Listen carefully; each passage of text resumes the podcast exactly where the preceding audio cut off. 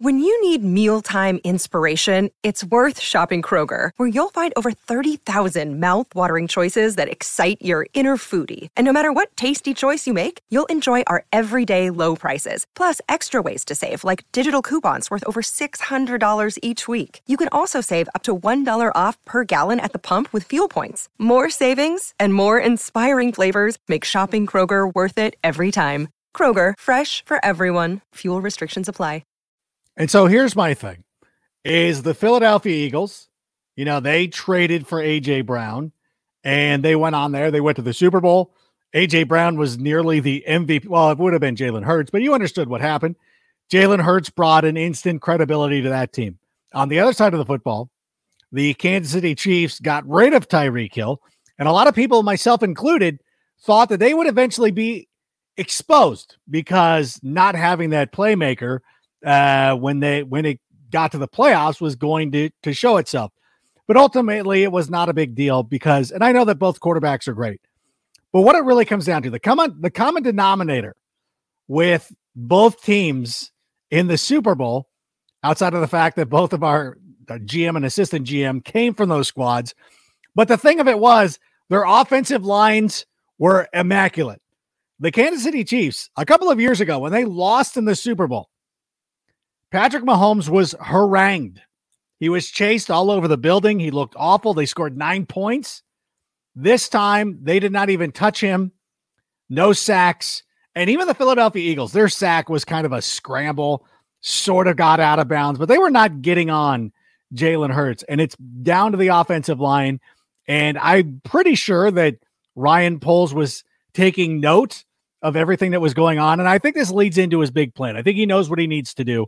And right now, looking at the Chicago Bears, I think that just by watching the Super Bowl and everything that had transpired, we now know that the offensive line is going to be the extreme focal point of this offense. We got so much to talk about. So, you know what, Sammy?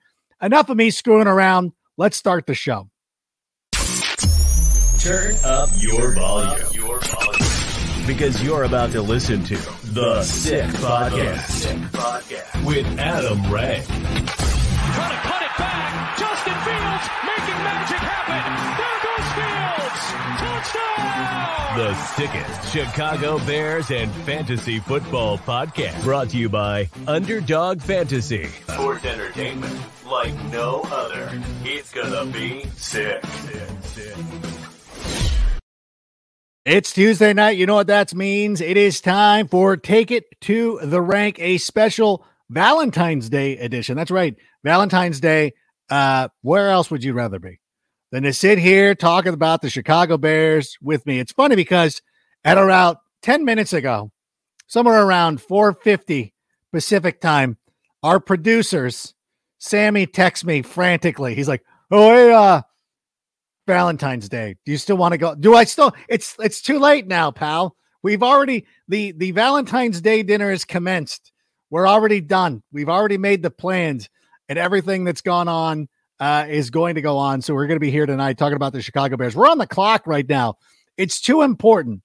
Uh, Valentine's Day is great. It's too important, though. We got to talk about it. And of course, joining us, as always, from FoxSports.com, the great Carmen Vitali, who is all over, all over the Super Bowl. You were the star of the Super Bowl, it seemed. You and Gronk No, no. stole, no, no. stole the show. The Gronk entire- for sure did. Rob, Rob- did. Rob was everywhere.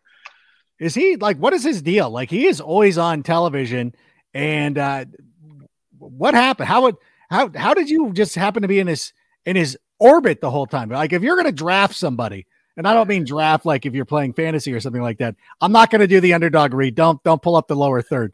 But if you're gonna if you're gonna be in somebody's orbit, like Gronk seemed like the perfect person. How did all that come about? Well, I mean, we are coworkers technically. Um, which so we we got to talk for a little bit at Gronk Beach very briefly because this man is a well-oiled machine and has to make all of his sponsors happy and all that other stuff. So I was lucky enough to steal a few minutes with him just to just to catch up. Um, because actually I had seen him earlier in the week. Fox held their press conference where they made all the analysts available. Um, and so we were in this big room and I was just talking to some of these guys and I couldn't even get to Gronk at that point because I, I don't. There's a picture somewhere on one of my social medias that was just like this entire huddle around Rob and just I mean for the whole hour he was just being peppered with questions about this that the other this was actually this was right after Tom Brady also had announced that he was going to go to Fox he was going to take a gap year and and go to Fox in 2024 that should should be his first season broadcasting so between that and the Super Bowl and all that other stuff Rob uh, Rob was the busiest man I think last week um, of anybody because he was doing that he was doing some analyst stuff he was doing the pregame show for Fox but then he's there. He does Gronk Beach every year, whether it's it's the last few years have been at the Super Bowl. Um, and he like putting on that production is insane. He was doing this the field goal for FanDuel, which he didn't end up making, unfortunately. Right. Um, but yeah, no, Rob and I, I, I, you know, he was very good to me when we were at the Bucs together, and we were just kind of poking fun at the fact that we were now coworkers again. I told him he was following me. Um, but it's okay. We're I'm, I'm on the good side now. We go back and forth about University yeah. of Arizona and Arizona State too. So that was the big thing too. We were in Sun Devil country. So I was like, you're on my turf, man. Like I wasn't in his orbit. He was in mine as far as I'm concerned. Yeah. It's funny because of the rivalries like that. I always, I always trip up because uh, our good friend, uh, Stephanie Smalls, who's been on this show before, she hates John Rahm. She doesn't hate him. She's irritated by him because obviously the waste management tournament was going on and I'm like, what? And it finally, like, I feel like Terry Benedict when he realizes his casino's been ripped off. I'm like, ah, oh, she's a U of A girl. He went to ASU. I get it. And of course, you and John Rahm would be simpatico because both of you are Sun Devils. So, um, anyways, that's a, a quick aside yeah. about nothing. But it is cool. Yeah. Who was the person though? Uh, I, I want to ask this question because for years it's always me. Like whenever the NFL Network makes people available, and they got like Rich Eisen and Mooch and uh, Kurt Warner and all those guys. They'll have tables set up, and uh, I will not be invited to that event, but will set up my own table. Like it's so sad, and then uh, then nobody shows up, so I'm sitting there alone. Who's the guy? Who's the guy of the Fox team? Who who who does who who does? I, I can't imagine anybody not wanting to talk to any one of those guys. Maybe Menefee because Menefee's awesome. Like he's a great guy. I will. So. Yes, he is. I will say that Jay Glazer and Kurt Menefee were had, had like so they had these backdrops. Yeah. And like Rob had his own backdrop, and he was like one stool in front of the backdrop. Jay Glazer and Kurt Menefee had, had to share a backdrop, and they oh, were no. two stools there. But like, I mean, the whole time people were talking. to Like, I actually had a like really good conversation with Jay, um, and, and got to you know kind of get in on it a little bit. But I was just kind of like looking around the room. They had the A the A team, the Fox's A team that was calling the game on mm. stage, and you had to like wait in line to get up onto the stage and talk to those guys. Um, it was it was very well organized. It was it was just funny though because honestly, so Super Bowl media night happens right, yeah. And you have guys with podiums, and then you have the guys walking around, and you have like the practice squatters that like don't get the podiums, they don't get up, you know, they're they don't get up on stage, they don't whatever. Other guys I would normally talk to, yes. Yeah, right. And so they're just kind of like milling around, like trying not to be seen because they don't actually want to do media. I likened that because then, like, well, we were there, like I had a badge around my neck that said talent, but I'm like, no one wants to talk to me, obviously. Like I'm the practice squatter that's like just kind of yeah. in the room. I don't yeah. like anything. Like, hey. So and me and my staff were like, yeah, we were the practice spotters of Fox.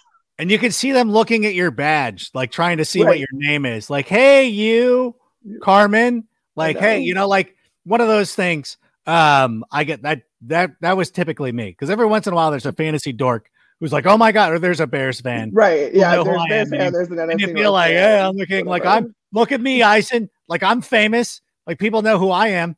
Um, but it is a lot of fun. But it is cool too being down there. Um, oh, yeah. Um, one of the best things about being at the Super Bowl is all the the after after the workday events. Uh, Gatorade yeah. has. I always used to go to Gatorade's party. I love their party. Uh, and but you get to see everybody like you know kind of uh their their hair down a little bit. Like I remember Chris Sims and I had a wonderful conversation one time a couple of years ago. Incidentally enough, at the Gatorade party, and uh, so you get to to be in that mix let me ask you, as you're, you know, this being about the Chicago Bears, and everybody's like, "Get to the Bears already!" All right, we're good, we're getting there. Um, what was that? Were people talking to you about the Bears? Was there? I know mm-hmm. because Justin was down there. I know Jaylon Johnson was down there. Was there was there talk about the Bears? Were people like were they kind of primed about it, or what was what was the what was the temperature in the room? Oh yeah, I mean it was the same sentiment about Bears are on the clock now, basically. I mean, the, the game hadn't been played, but we know the Bears have the first overall pick. What are they going to do with it? That was a huge topic of discussion. Um, I mean, Justin Fields spent two, at least two days, if not more, at Radio Row doing media. So, I mean, there is an appetite for Bears content. There always is. It's funny because I feel like Bears fans, there's a sentiment among Bears fans that national media picks on them, right? Or the national media isn't fair to them. And, you know, like, and honestly, I think it's true, but I think it's true because of the fact that win or lose, Bears fans, and this is a total compliment to Bears fans, they stick with their team, win or lose. And so you know that you can rile up this giant fan base by talking positively or negatively about them. And if there's not much going on, it's easy to pick on them and you're going to get a ton of engagement off of that. Yeah. So it's a catch 22 Bears fans. I'm sorry. Because you are so loyal and wonderful to your team and you ride for your team like no other, you're going to get picked on because it means engagement. No, 100%. And there's uh, you know, there's always that you know, whatever we're doing, and not to pull the curtain back too far, but like when you're doing stuff with total access or any kind of show, there's always like, if we can get an opportunity to talk about the Dallas Cowboys, we're going to get it in there. Uh, for a while, it used to be the New England Patriots, but that's going to start falling off, especially now right. as they get further away from the Tom Brady era and just become another AFC team. But the Bears are always going to be that one, and like they'll allow me. I mean, I, I I don't think it's the reason why I get to go on the air, but they always will lean into it. And when mm-hmm. the Bears beat the Patriots on the Monday Night Football, they had already planned, like, hey, if the Bears win, you're going to go up and like they didn't script anything. Like, you just get three minutes. I'm like, what am I doing? They're like, well, I don't know, figure it out. Like, go up, up, go up there, and you're going to go up there on stage, and you're going to talk for three minutes about the Bears, whatever you want to do. We trust you. So we do get a lot of that stuff. So people do want to know everything that's going on, and, and what makes it doubly interest, doubly interesting this season is, in fact, the Bears have the number one overall selection. And that's going to be a huge topic of conversation. Now, we keep hearing it's it's interesting to me because you hear people talking about, well, there's not the Bears don't need a quarterback, so they're not as desperate to trade or anything like that. And I'm like, that doesn't matter. Like teams need to get up there and get that number one pick. And I, I laid this out last week and I, I was emphatic about this. I'm like, it, it's not about whether the Bears need a quarterback or not. It's that that you know that the team at number two is taking a quarterback. Yeah. So if you fall in love with one of these quarterbacks, then you're going to have to jump ahead of the Houston Texans. And even if the Houston Texans end up being that team that falls in love with the quarterback, they might have to move up a spot. It's not going to be as lucrative as a team jumping up from like seven or 11 or whatever it is to number one but also, you know, there's still going to be some movement. So, uh, what was the what were people talking about down there in Arizona? What is the consensus? Do they think, you know, the Bears are going to move down, and if so, like, what can people expect? Yeah, I mean, I think that the overwhelming majority of rational analysts that aren't trying to just rile up the Bears fan base are pretty much in the camp that yes, the Bears are going to trade down. They should trade down uh, even if it is just to that fourth spot with the Indianapolis Colts. I think we heard Jim Irsay actually. This wasn't in Arizona, but this was yesterday when they, uh, you know, announced their new head coach that they wanted an offensive-minded head coach because they're going to have to develop a new young quarterback. And I think if you watch that press conference, you see Ballard just like side eyeing him, like, stop talking you're tipping our hand. And yeah. I think that that, um, but that's the general consensus though, is that the Bears are the team to trade with because yes, Houston is going to need a quarterback. And if you are in love with one of these guys, uh, you're going to have to get up to that top spot. So I think all of the people who weren't, you know, just trying to get some, get, get clicks, get engagement, get all that kind of stuff, I think that is the rational thing to do. Uh, but who am I? I mean, some maybe some people really have that uh, opinion that they should trade Fields. That being yeah. said, that was the overwhelming, the overwhelming majority of people I talked to um, this week was that yes, the Bears should trade down. They will trade down. It's just a matter of how far they trade down. Yeah, uh, nobody was asked about that a bunch. So yeah, I can imagine nobody takes the trading fields thing seriously because there's just no reason to. There's it's just not going to happen. And let me ask you: after watching Jalen Hurts in the Super Bowl, to me, I, I think it just goes, it, it strengthens the case for Justin Fields. Like sure. that's, I honestly, like I like, I love Jalen Hurts. and I think he's a fine quarterback. He's somebody I wanted the Bears to draft in the second round last year, or two years, three years, whenever, whenever he came out. I think Justin's going to be better. I just do, and that's you know what I know. I'm I've got three hot takes for later today, but I think Justin's going to be better than Jalen Hurts, and I think that's.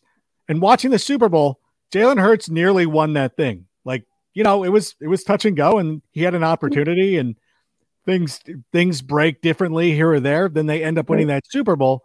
So I I think that the Bear I think that strengthens the case for for Justin Fields. I know that you were never wavering on Justin Fields, but would you agree with that? Yeah, no, absolutely. I think that Justin Fields uh, started from a higher level than Jalen did, so I foresee that his ceiling is probably also higher. But yeah. what Jalen Hurts did do in that Super Bowl, which I think was the most impressive and which is the biggest kind of endorsement for him going forward, is that he played beautifully. He played wonderfully. This is a 24 year old kid in playing in his first Super Bowl. And I mean, there I know there was the fumble, but he rebounded immediately. And you saw, yeah. I feel like you saw so much of him and Sirianni's relationship in that series. Fumbles the ball, gets the ball back immediately, and they go down. Jalen goes right down the field, and then for the last play of that drive to score, Sirianni puts it back in Jalen's hands on a designed run and has him run in from four yards out to score that touchdown and to immediately make up those points. Yeah. So the way that Jalen carried himself, and I think that confidence also comes from the people that Howie Roseman has put around him. I mean, you talk about you open the show talking about the offensive lines, and that was the biggest thing for me in this Super Bowl is now you get to see how important and how crucial, very tangibly, that offensive line play is. Because those two offensive lines played lights out. Both of them did. And we've seen that we've seen that from the Eagles all year. You've got like two potential Hall of Famers on that on that line itself in Jason Kelce and Lane Johnson. But yeah, and you said it. Jalen Hurts' sacks were, I mean, all right, they're sacks, but like they weren't anything egregious. Um, and they played well all game. And then the Chiefs, I did not give the Chiefs enough credit when yeah. it came to their offensive line. I didn't, yeah, not at all. And like, I feel horribly for that because I'm a big off, and I, I you know, You're I never want to say like, I am, I am, and I always said that Eagles had the edge, though. I never said that the, that you know Kansas City was bad on either side of the line. But I mean, to pitch a shutout like that, and then also to pave the way for you to run for over 150 yards. Sirianni told I asked Sirianni about like was there anything they were doing to mitigate the pass rush in, in particular after the game, and he was like, you know, they honestly what I what I heard out of that was like they ran it a lot more than we thought they were going to. And like it was also you heard the Chiefs players talk about that too. They like Orlando Brown was telling was telling reporters we didn't know how much we were going to run, but it, that's what was working, and they have that flexibility. And so, in general, I just think that I know this is about Jalen Hurts, but yeah, no. By extension, we all, saw all, how how impro- how important offensive line play is to a quarterback's to bring this all back to Justin Fields to a quarterback's development because Jalen Hurts doesn't take that leap. Quite honestly, not even a step this year. He took a leap. He doesn't take that leap. He doesn't become an MVP candidate. He doesn't. He doesn't now prove himself as the face and the future of the Philadelphia franchise without having those guys in front of him. And I think you can take that lesson with you back to Chicago and say, all right. And I don't think anybody needs to tell Poles this. He's not a former offensive lineman, obviously. So he knows the importance of offensive yeah. line play. That has to be one of their top priorities uh, in this draft, in, in free agency, even um, to get a really, really solid brick wall in front of Justin Fields because that is going to help his development tremendously. No, I agree with that. And uh, again, the Super Bowl being the most telling, the most illustrating possible, the most telling of all of just showing mm-hmm. you great offensive line play means. Yeah. Even though AJ Brown was incredible, but and Patrick Mahomes is on another level than everybody else, but you know he's making stars out of Juju Smith Schuster, who might have died today, uh, at least metaphorically, and, and, uh, on, on social media. boy, why? Like it's now, for those of you who didn't see it, JJ buried Juju, excuse me, uh, did post kind of a funny little joke, and then AJ Brown just destroyed him like I've never seen before. It, AJ Brown like kind of channeled The Rock, and the and it's just uh, you got to go see. It. Actually, if you follow me on Twitter, I retweeted it and uh, I commented on. Twitter it, so make sure uh, make sure you go check it out because it's hilarious. Uh, it's one of those things. Just like why why did you bother?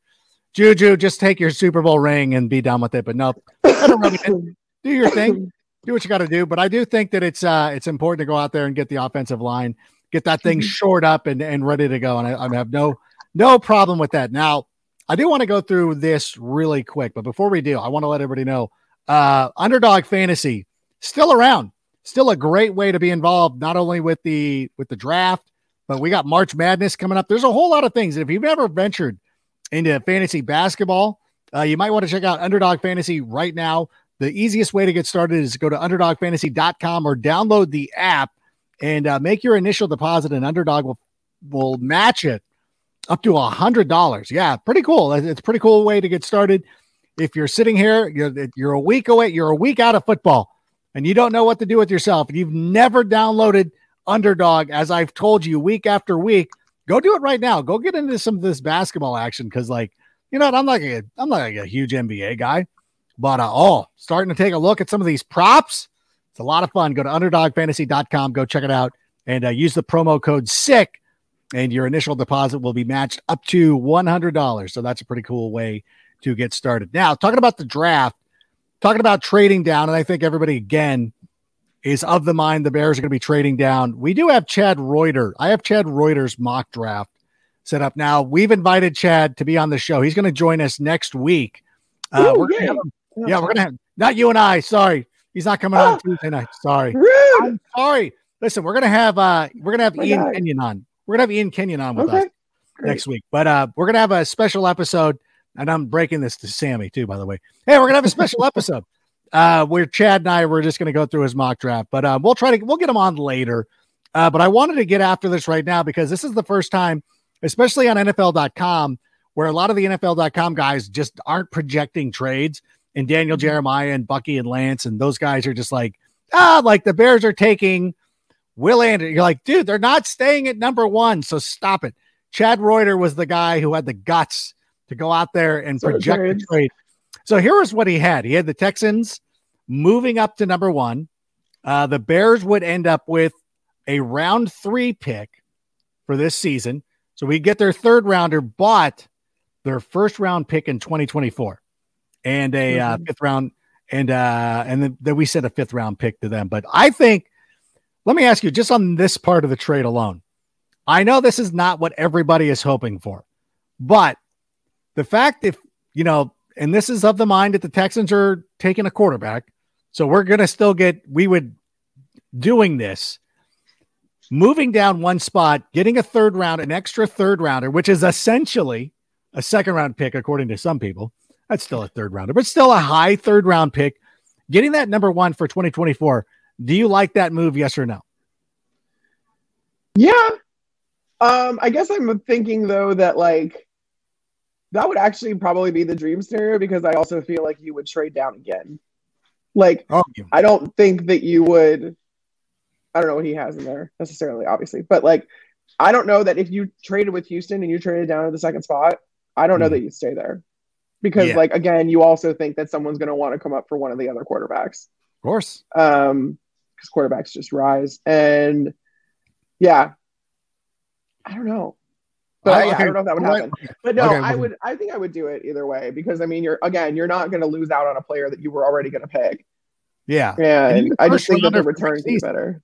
Yeah, and the first and the first rounder for next season, great. Like when you're talking about trading and getting an extra first round pick, like this year, there's only a couple teams that you can trade with that have that capital to give. Um, you know, right. So like, yeah, I would be fine with that, especially because it only means you're moving down one spot. Well, then here's here's what I would does. want more though. I would probably want here's, more though. Here's what he does in this scenario.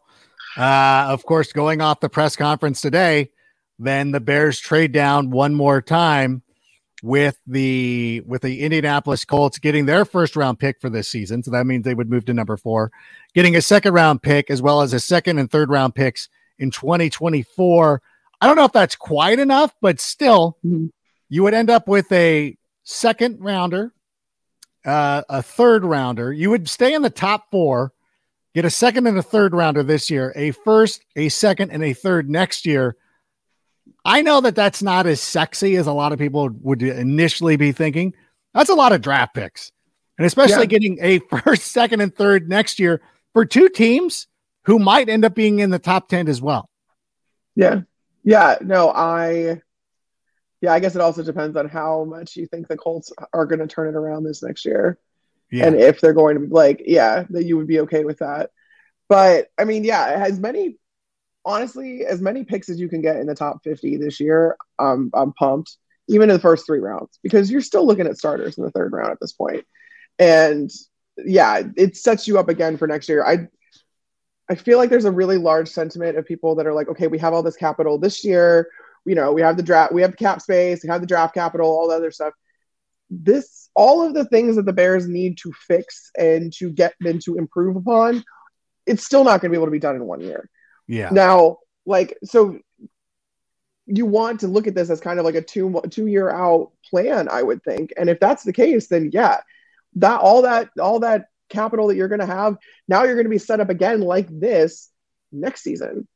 And now you can start to talk about, all right, this next season in 2023, maybe you you you flirt with a winning record, maybe you flirt with a wild card spot, but then year after that, if you're flirting with a wild card spot, you have all of this capital, you know, left over. Now you're you're talking about, okay, no, this is this is the real deal. You're you're talking playoff team at that point uh, for 2024. So I just think we need to start, you know, maybe keep in mind that not everything is going to be fixed in one off season. Right. And, or I guess th- this is the second one, you know, with, with Poles, but um, even with as much capital as we have. So think of it as like a two year plan. And then you could be really, really happy about a haul like that.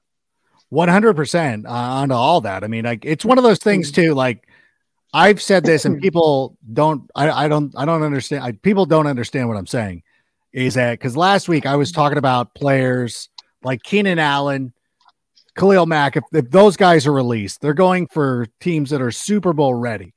Right. I think the Bears are approaching playoff level, like a seven, like the number seven seed in the playoffs now. Not a good team. Like they're just right. typically not a very good team. I know the Giants won a game, but they were playing the Vikings. That doesn't count. Uh, the Seahawks not very competitive in their game again. They're fine. They're okay. They're competitive against the 49ers. It was a divisional opponent.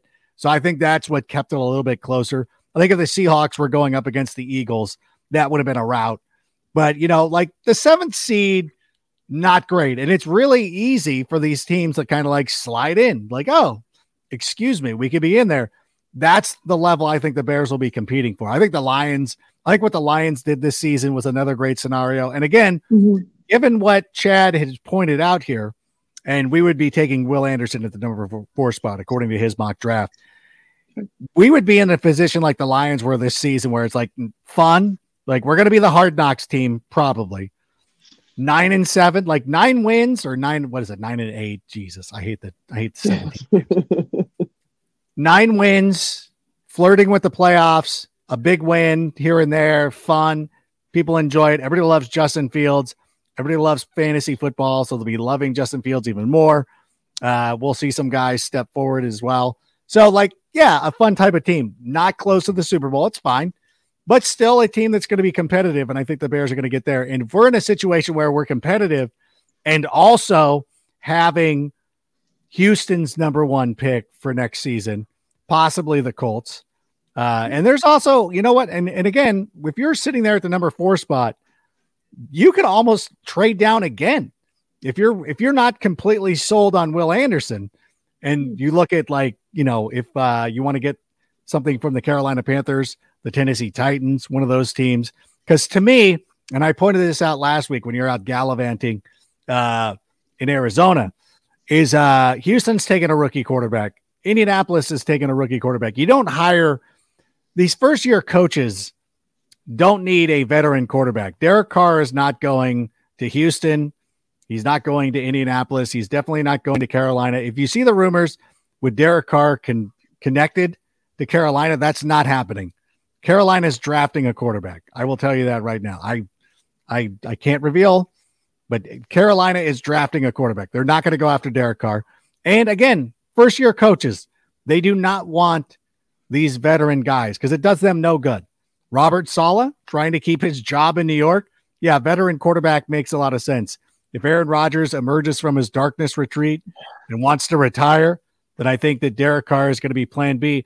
And I think this is going to be part of the reason why Derek Carr takes a little bit of time. Like, I know that New Orleans makes a lot of sense, but he's smart enough to be like, well, I'm going to wait because if Aaron Rodgers retires and the Jets want a quarterback, I think that Derek Carr in New York makes a lot of sense, especially for a team so close to the playoffs. Um, but in any event, what about some questions? I'm sorry, Sammy. We've been talking so long here. We've been ignoring our good fans. Uh, and Mark is talking about, I just don't see why Houston and Indy would trade up with us. And again, Mark, it comes down to who is the quarterback that you covet. Like if if Houston's sitting there, and this happens a lot, where you know they don't care which quarterback they get. They're like, ah, whatever, whatever quarterback falls to us, we're fine with. But you know what? That never happens in the NFL. And I'll tell you this right now you have to look no further than the Mitch Trubisky thing because there was Mitch Trubisky, Deshaun Watson, and Patrick Mahomes. The Bears were in a spot where they were guaranteed one of those three quarterbacks. They didn't have to make any trade at all. They could have stayed at number three, and no matter worst case scenario, you end up with Patrick Mahomes. That was the guy in that draft. That was considered the third quarterback. Uh, Mitch was number one. Watson was number two. Or you could have flopped Mahomes and Watson, if I'm not remembering this correctly. But I, to my con, to my recollection, Mahomes yeah. was the third guy. but the Bears made a trade because they fell in love with one quarterback. All you need is for Houston to be like, look, we love Bryce Young. We have to have him because the Bears could be like, well, we're gonna we're gonna trade Bryce Young to the Colts, or we're gonna trade him to the Titans or another team. And you might like Will Levis or C.J. Stroud, but that's not, you know, that's gonna happen. And that's that's another thing, Carmen, that could work out too. Is that, you know, if let's say that Bryce, just as a for instance, I don't, I'm not mocking these guys into anything, but let's say Bryce Young, Houston trades up, they take Bryce Young. What if the Colts come in and they're like, we they love Will Levis? And you're like, okay, well, they take Will Levis. The Cardinals stay at number three. They the Cardinals could move out of number three. I mean, there's as we think about moving down from hmm. four, the Cardinals could be the team that's like allows another team to move up there. So three quarterbacks go with the first three picks.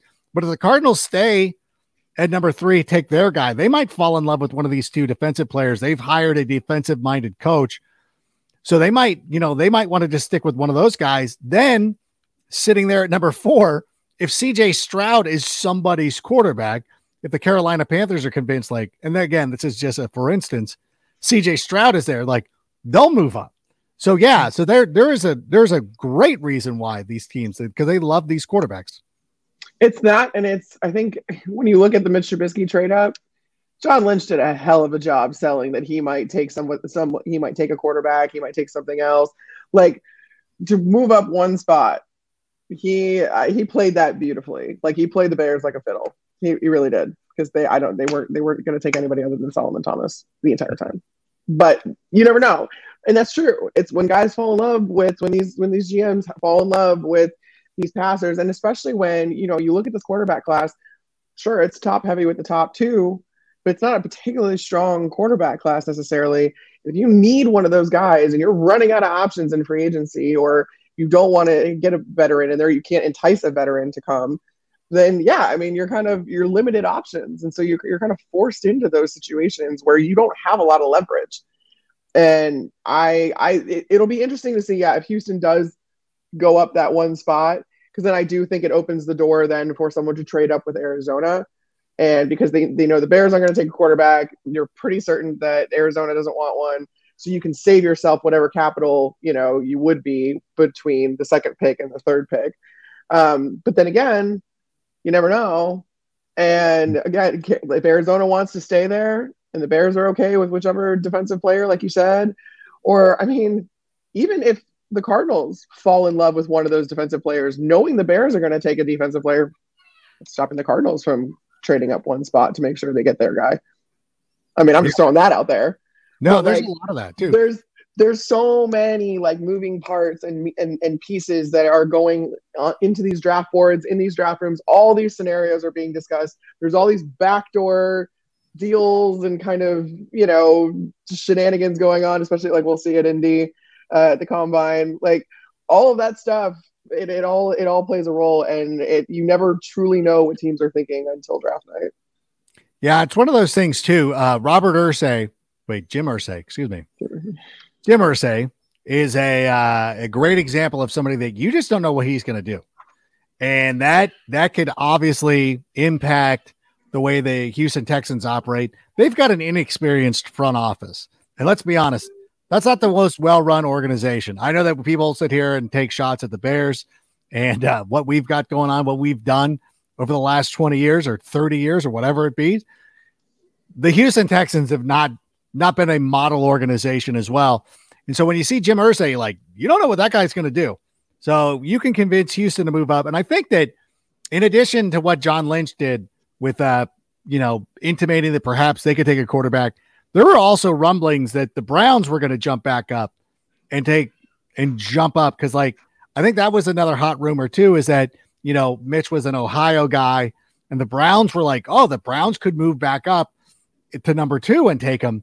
So again, they the Bears got played, and you know we see what happens, and hopefully that's not going to be the case. Hopefully Ryan Poles coming from an organization like the Kansas City Chiefs, we hope that he knows what he's doing. We think Philadelphia, Ian Cunningham, these guys know what they're doing. So hopefully we've got our big boy pants on, and uh, we're going to go out there and rook some of these teams, and uh, it'll be a lot of fun. So there is, but there is in there is incentive for both the Colts and the Texans, and and for the Colts too. Like the Colts cannot stay at four. They absolutely run the risk of not getting any quarterback because that's that, and that's that's another thing that Ryan Poles has in his arsenal. Like you don't know what the Cardinals now. The Cardinals probably not going to uh, probably not going to stay. You know, obviously not going to be taking the quarterback, but they might trade out.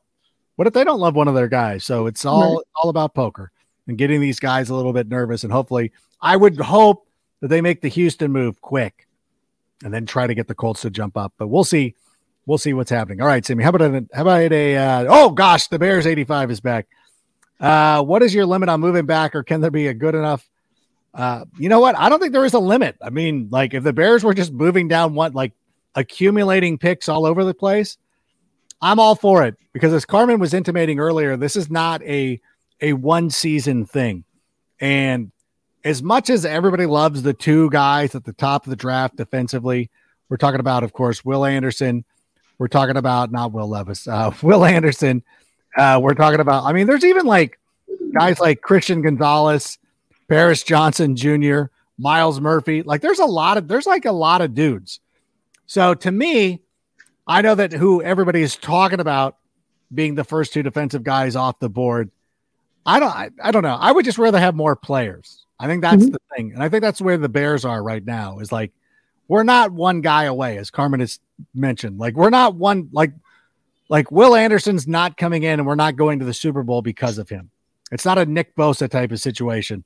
It's going to take a lot of people.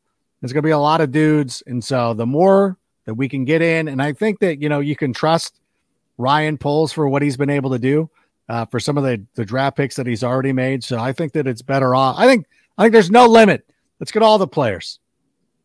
Yeah, I mean, the Bears have so many holes to plug. So you don't need to even stick with defense. You could get one of the offensive linemen. Like we were just talking about how important offensive line play is.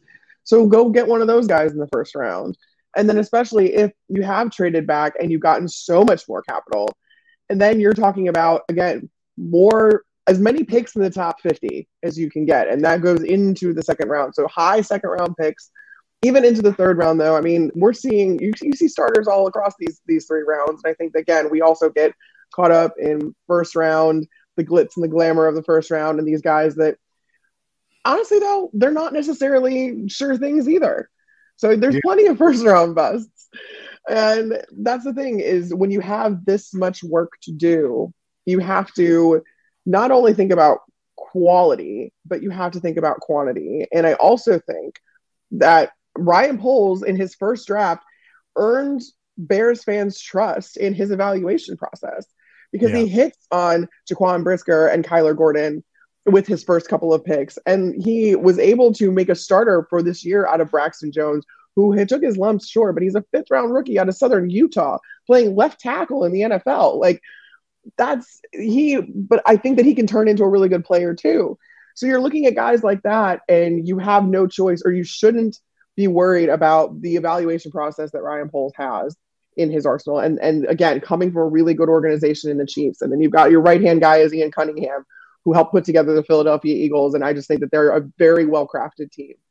So with all of that, he's deserved some trust as far as his evaluation, which means that you can maybe you know relax on having to hit in the first round or even the you know the, the top of the second round because you know that these guys are going to fish out those diamonds in the rough even into the later rounds and that's where those picks are going to come in handy and stuff like that so i don't think that there is a limit on how much you can trade down because the more you trade down the more of a haul you're going to get No, I love it. I love it. And I think back to to some of the organizations that have been dynasties over the you know the last 20, 30 years and like how well it's just been all about the draft. And I know that the Dallas Cowboys are a team, and I know that nobody's nobody remembers this because it was so long ago.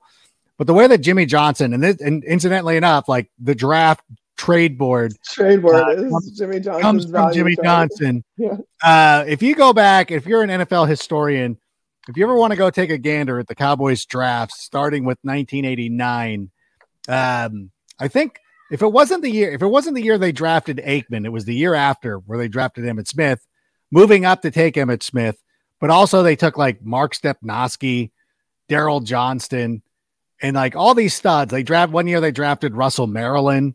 They drafted Darrin Smith, two guys from the University of Miami who went on to be, you know, productive NFL players.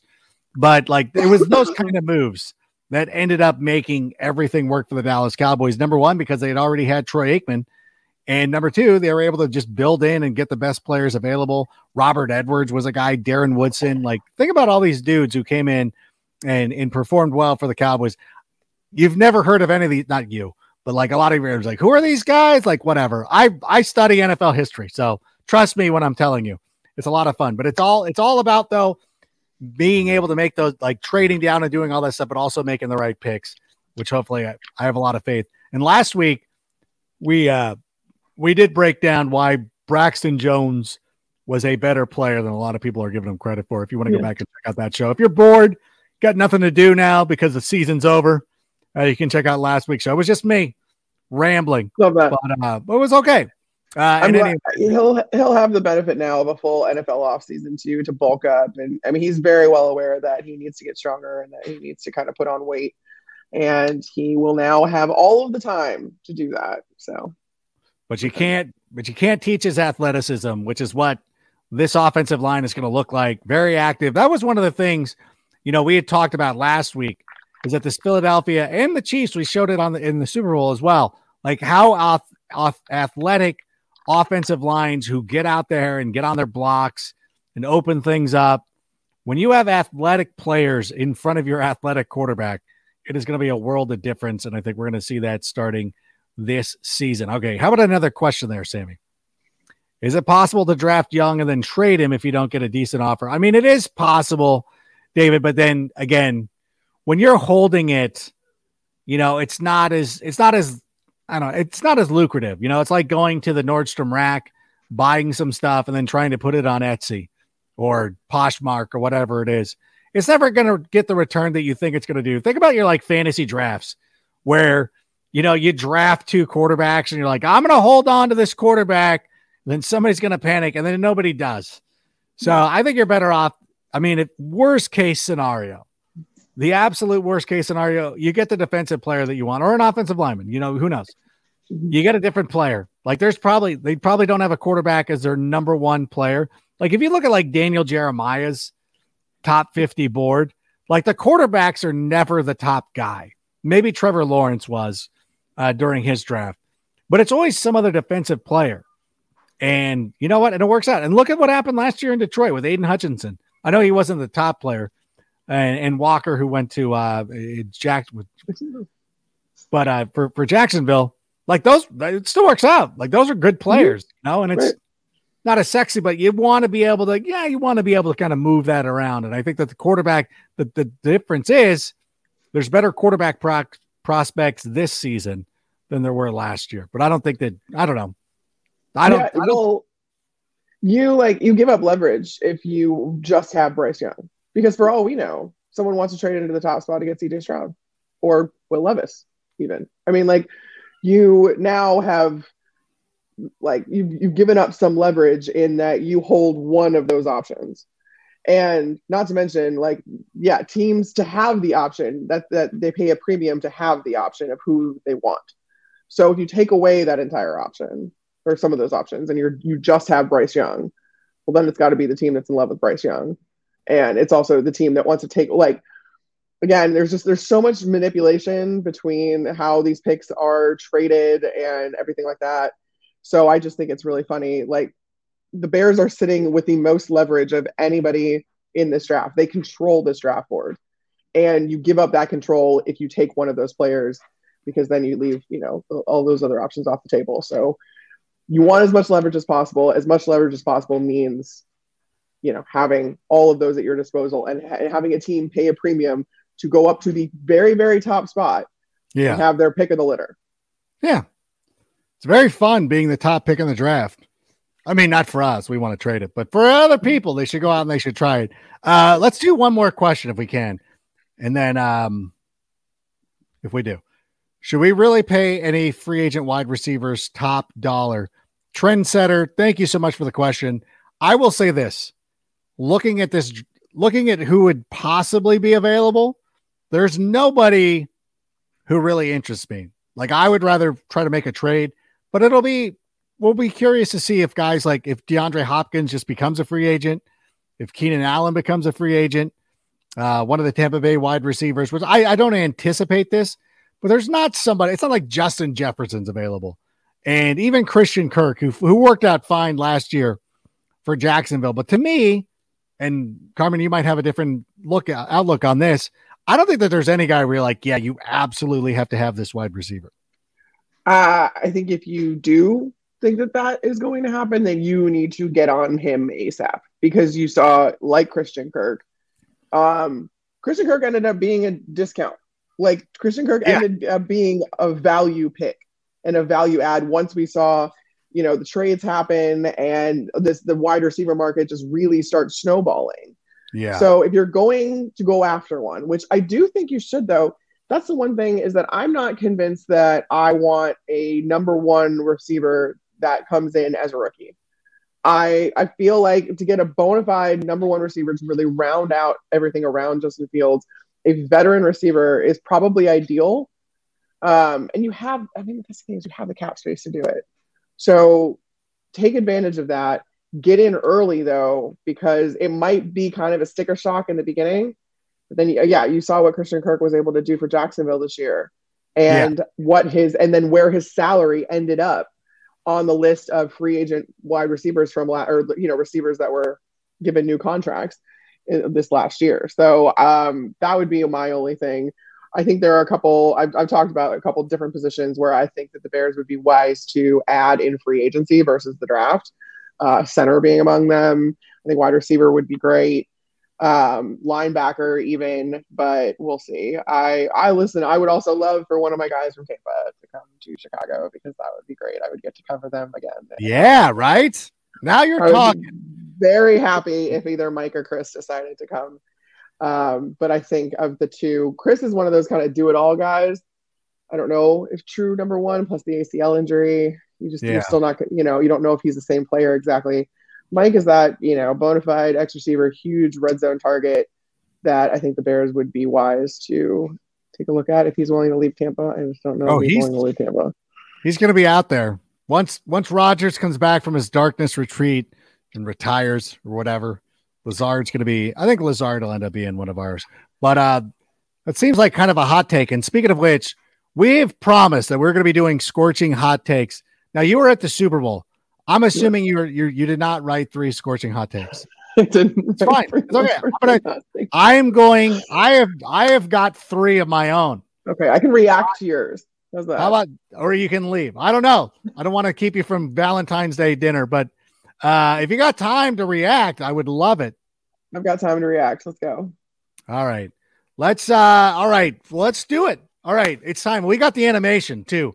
So uh let's do it. Scorching hot take number 1. Sammy, roll the animation.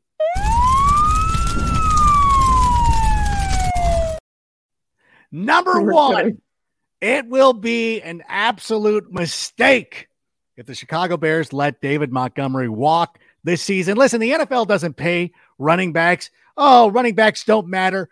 Clyde Edwards Helaire was inactive during the Super Bowl. The Kansas City Chiefs won the big game with seventh rounder Isaiah Pacheco and, of course, Jet McKinnon, two guys that you wouldn't consider to be the classic NFL running back like a Walter Payton or Gale Sayers or somebody like that. But I think that David Montgomery brings something to this team that cannot be measured. And we have not seen him fully operational. David Montgomery's been like the early stages of the Death Star, where, like, ah, sure, they blew up a couple of things on Scarif, but we haven't seen him blow up Alderaan yet. And that's exactly where he's heading. And to me, with all this pocket cash that we got lying around, we could sit there, we could draft a seventh round guy, we could try to capture lightning in a bottle, but we have the guy. And I think it would be an absolute mistake to let David Montgomery go. Carmen, what do you say? Uh, I I agree, but for the reason that I think that is much better in presence as you can put around fields, proven better in presence that you can put around fields is going to help his development that much more. And having a guy that you can rely on on all three downs, like you can with David Montgomery, uh, is is crucial. But I think that your the Chiefs argument that you just put kind of works against you because I think if you you look at Isaiah Pacheco and how much he had to do with their success in the Super Bowl, and you think, oh, you can get him in the seventh round.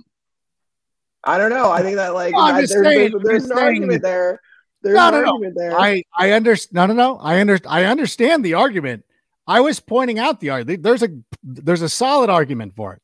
There's a solid argument to not paying running backs. We've seen it happen time and time again. Eh, A couple of years ago, the Steelers let Le'Veon Bell go.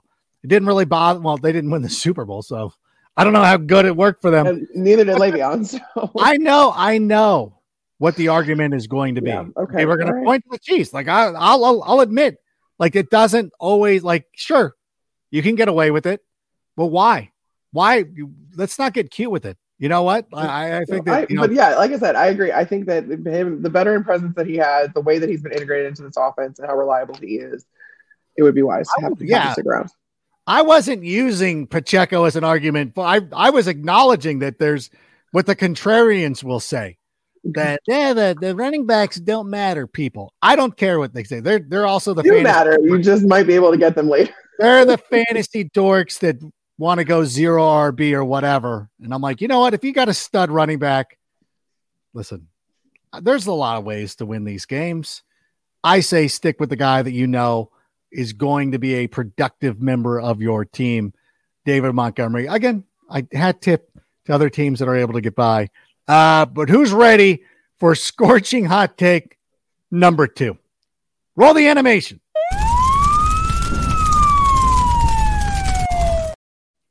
The Bears are going to get outbid for Daron Payne. Don't go into this offseason thinking that Daron Payne is going to be a member of the Chicago. Everybody would love him, but that's the problem.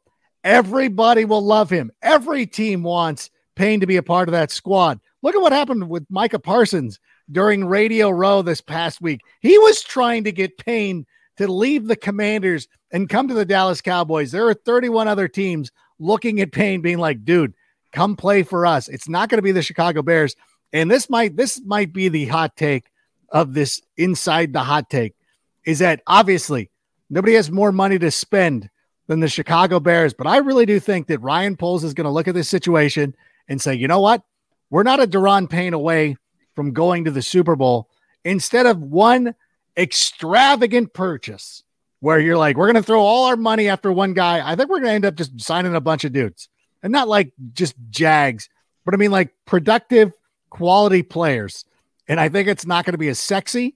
And it's going to be one of those things that people are going to be like, "Eh, I would have liked. No, I think it ends up being better. I think we're going to have more depth when, you know, guys get injured and things like that. I think it's going to hurt. It's going to help us in the long run. I think I think Ryan Poles is going to be a little bit more cautious with our free agent. We're going to spend it. We're going to spend money, but I think we're going to be a little bit more cautious because, as you said, Carmen, we have so many holes to fill. Uh, yeah, I I don't know that they'll get necessarily even outbid. I think it's a matter of if Daron Payne can choose where he wants to go, he's going to go to a contender, and the Bears just aren't going to be that yet. And I agree with you that Ryan Poles isn't going to spend frivolously just because he can. He's always he said that he's going to be smart about this. And again, when you're talking rebuild, not all going to be we we talk we've talked about this whole show. It's not just going to happen in one off season. So you want to make sure you are making smart decisions in the long term, not just trying to get lightning in a bottle for one year because you're not not a couple players away. You're not even a few players away. You're a lot of players away. It's fine. And I know everybody wants to do jersey swaps and everybody's already talking about it, the dream scenarios in the offseason. I just don't see, I just doesn't make sense. Like, I know, like, it would be fun. Maybe next year, a player of Payne's caliber would be worth spending on. But for right now, it doesn't make a lot of sense. Like, don't don't put up the solar panels until you build the pool. I don't know. I don't know if that makes sense at all, but whatever. We're we're not going to get them. Not the people in Chicago. That's yeah, I guess not. not. Very nuanced Southern California take. All right, fair enough. All right, final scorching hot take of the evening. Let's roll that animation one more time. And I'm just going to say this because I know it'll make Carmen mad, but the Bears are going to the playoffs next year. I'm ready for it. And listen, I know that I'm going to say it, and uh, wherever I'm, wherever I'm on television next season, uh, w- whatever network will have me, I will tell you this: I will be making the prediction that the Bears are going to be making the playoffs. And I truly and firmly believe it. I do not think that this team, I mean, from a Super Bowl contender, far away. We're not a player away from winning a Super Bowl. We're very close to being a seventh seed. We really are. And honestly, if you look at all the one score games that we lost this season, and I talked about this right as the year ended, and I said, listen, we lost these. We were what, two and nine in one score games or something terrible. It wasn't great.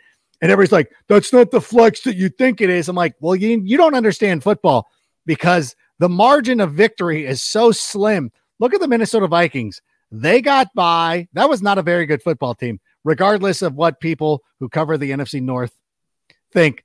Uh, that, they weren't they weren't great. They were fine. They were they were okay, but they were a fine. They were a fine team. The Bears are close to being a fine team, and we've got an exceptional quarterback. That's the difference. We have an exceptional quarterback that's going to be able to go out there and win games for us next season. All we need is a credible, de- not a not a great defense, credible defense. We turn around a number of those one score games. We go from three wins to nine wins. The margin of victory was not that far away. We showed that we can be competitive with anybody, and I think next year, given that that that easy that that that that fourth place schedule, uh, I know we got to play the Chiefs, which kind of sucks, but whatever. I think the Bears are going to be back in the playoffs. And uh, again, I'm I'm ready to be hoist on my own petard. I don't care, and I will say it, but I firmly believe that this team could be in the playoffs next year. Well, the NFC North is also playing the NFC South next year, and the NFC oh. South is not shaping up to look like a very good division. Uh, that being said, the difference also in the Vikings, which you know, going eleven and zero in one score games, it was like their defense had a lot of work to be done for it, and there's there's a lot of work to be done for it, I should say. Um, they didn't live up to their potential at all, but now they're you know bringing in Brian Flores. But what they did do well was they came in clutch and they created turnovers. That was the difference in a lot of those one score games. That's not something the Bears were able to do. So if the Bears prioritize that on their defense, especially in generating turnovers, which is something that Matt Eberflus is known known to do, he emphasizes, you know, ball, ball awareness at all times by every single player. Um, then I I can get a little bit more on board with that. I don't know if I can get on board with playoffs yet because I also think that the NFC North field is going to be crowded. I think it's going to be crowded. We have to also keep in mind with the Vikings that was Kevin O'Connell's first year as a head coach, and he was able to do that, and he was able to get the buy-in of his team. I can't say enough about the team culture up in Minnesota, so I don't think they're going anywhere. The Lions have figured something out too.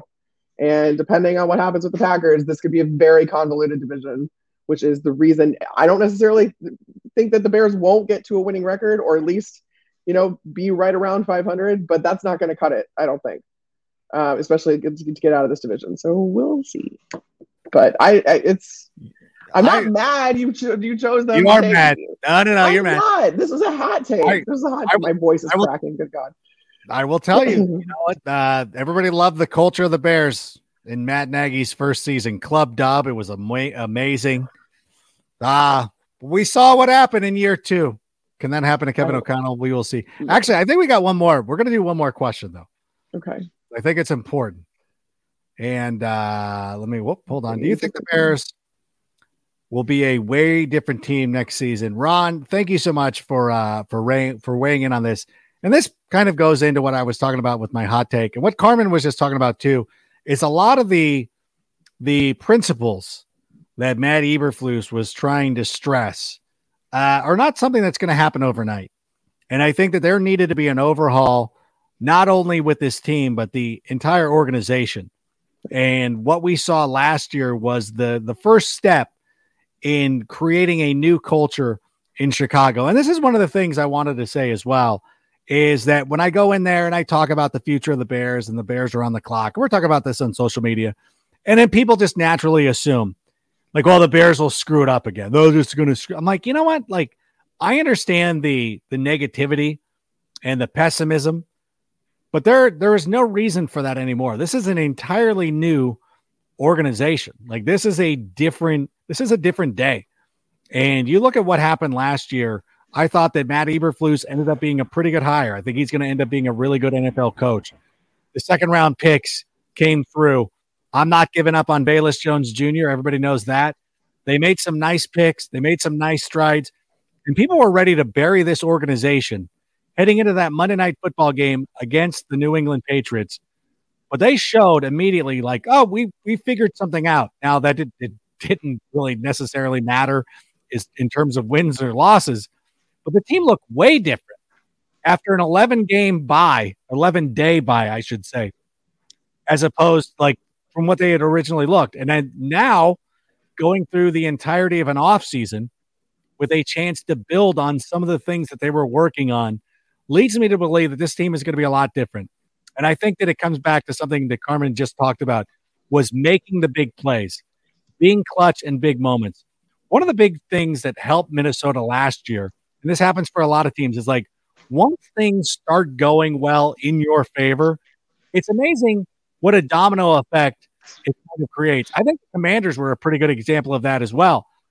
If the Bears would have beaten the Commanders and then gone on and won that Monday night game in New England, I think that we would have seen them kind of string along some wins. We wouldn't have gone to the playoffs, I, I don't think. But you would have seen a lot different outcomes because that team would have had a little bit of a different mentality. But personally, I don't think Washington plays the same if they don't start winning some of those games. And I think if Minnesota ends up dropping a couple of those contests, um, their season ends up a little bit different. Of course, we remember Justin Jefferson saving them in Buffalo and all that stuff. So I think this is going to be a different team, and I think it's going to be a different energy. And so I think that you know what we saw last year was just a small taste of what's to come. But I really do expect to see big changes in the way this team composes itself and the way it comes through in the clutch.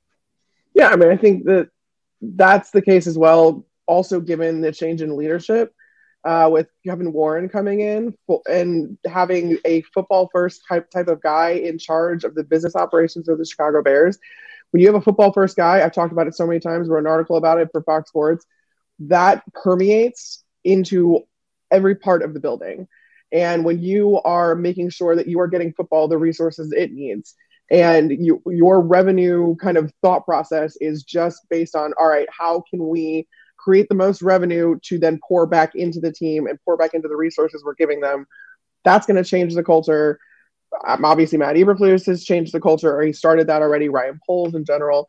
But then i do think that there is going to be a physical turnover. There's going to be a large turnover at least on the starting with the starting 22 because you look at the guys that they had on the field and there's going to be, you know, there's definitely going to be a major roster turnover. But even the guys that are kind of left over from this past year, I feel like the Bears kind of started with their depth pieces, and now you're going to start adding in front of them. And that's w- like what this offseason is going to be as far as in free agency and in the draft and all that other stuff. You're looking to add in front of the guys that you already have. And so you already have that depth built in. But that means that the starting 11 on either side of the ball is probably going to look drastically different as well. Um, but I think it's all a good thing. It's all a good thing. So, and my laundry is done now. So I guess that's my cue. Yep. Yeah. Uh, a lot of good things. Uh, but again, Ron, thanks for the question. I think that will be a lot bit a lot different. It's gonna be a lot. It's gonna be really exciting. a lot of cool things are gonna be happening with the Chicago Bears. We're just starting to scratch the surface here. So I want to thank everybody who joined us here on Valentine's night, uh, who is here for the live version, or if you're watching us later, uh, we appreciate you doing that as well. Going to remind you, Ian Kenyon will be here next week. He's from the 33rd team. Uh, he'll be talking about some of their mock drafts that they've been doing. Chad Reuter. At some point, we're going to drop a special episode with him, go over his mock draft. We talked a little bit about it, uh, some of the things the Bears were going to be possibly doing in this, but we'll go a little bit more in depth. As a matter of fact, if you want to go to NFL.com right now, look at Chad's mock draft. He's done it for three rounds. I don't want to mm-hmm. spoil it all. Uh, I wanted to save some meat uh, for next week, but uh, go check that out and go see him. We'll go and discuss uh, what the Bears could possibly look like after the first three rounds of the draft. But that will be coming up next week. A lot of cool things happening here. So I want to thank everybody for being here. Carmen, thanks once again. Uh, welcome back. Great job covering uh, for Fox Sports and all the great things you do. So uh, we appreciate you being here. Thanks. All right, there we go. And a th- big thanks to Sammy. Uh, you can go ahead and play us out as we say bear down. And that's a wrap. Hope you don't miss us too much until next time.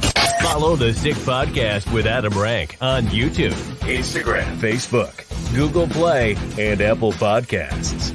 Brought to you by Underdog Fantasy.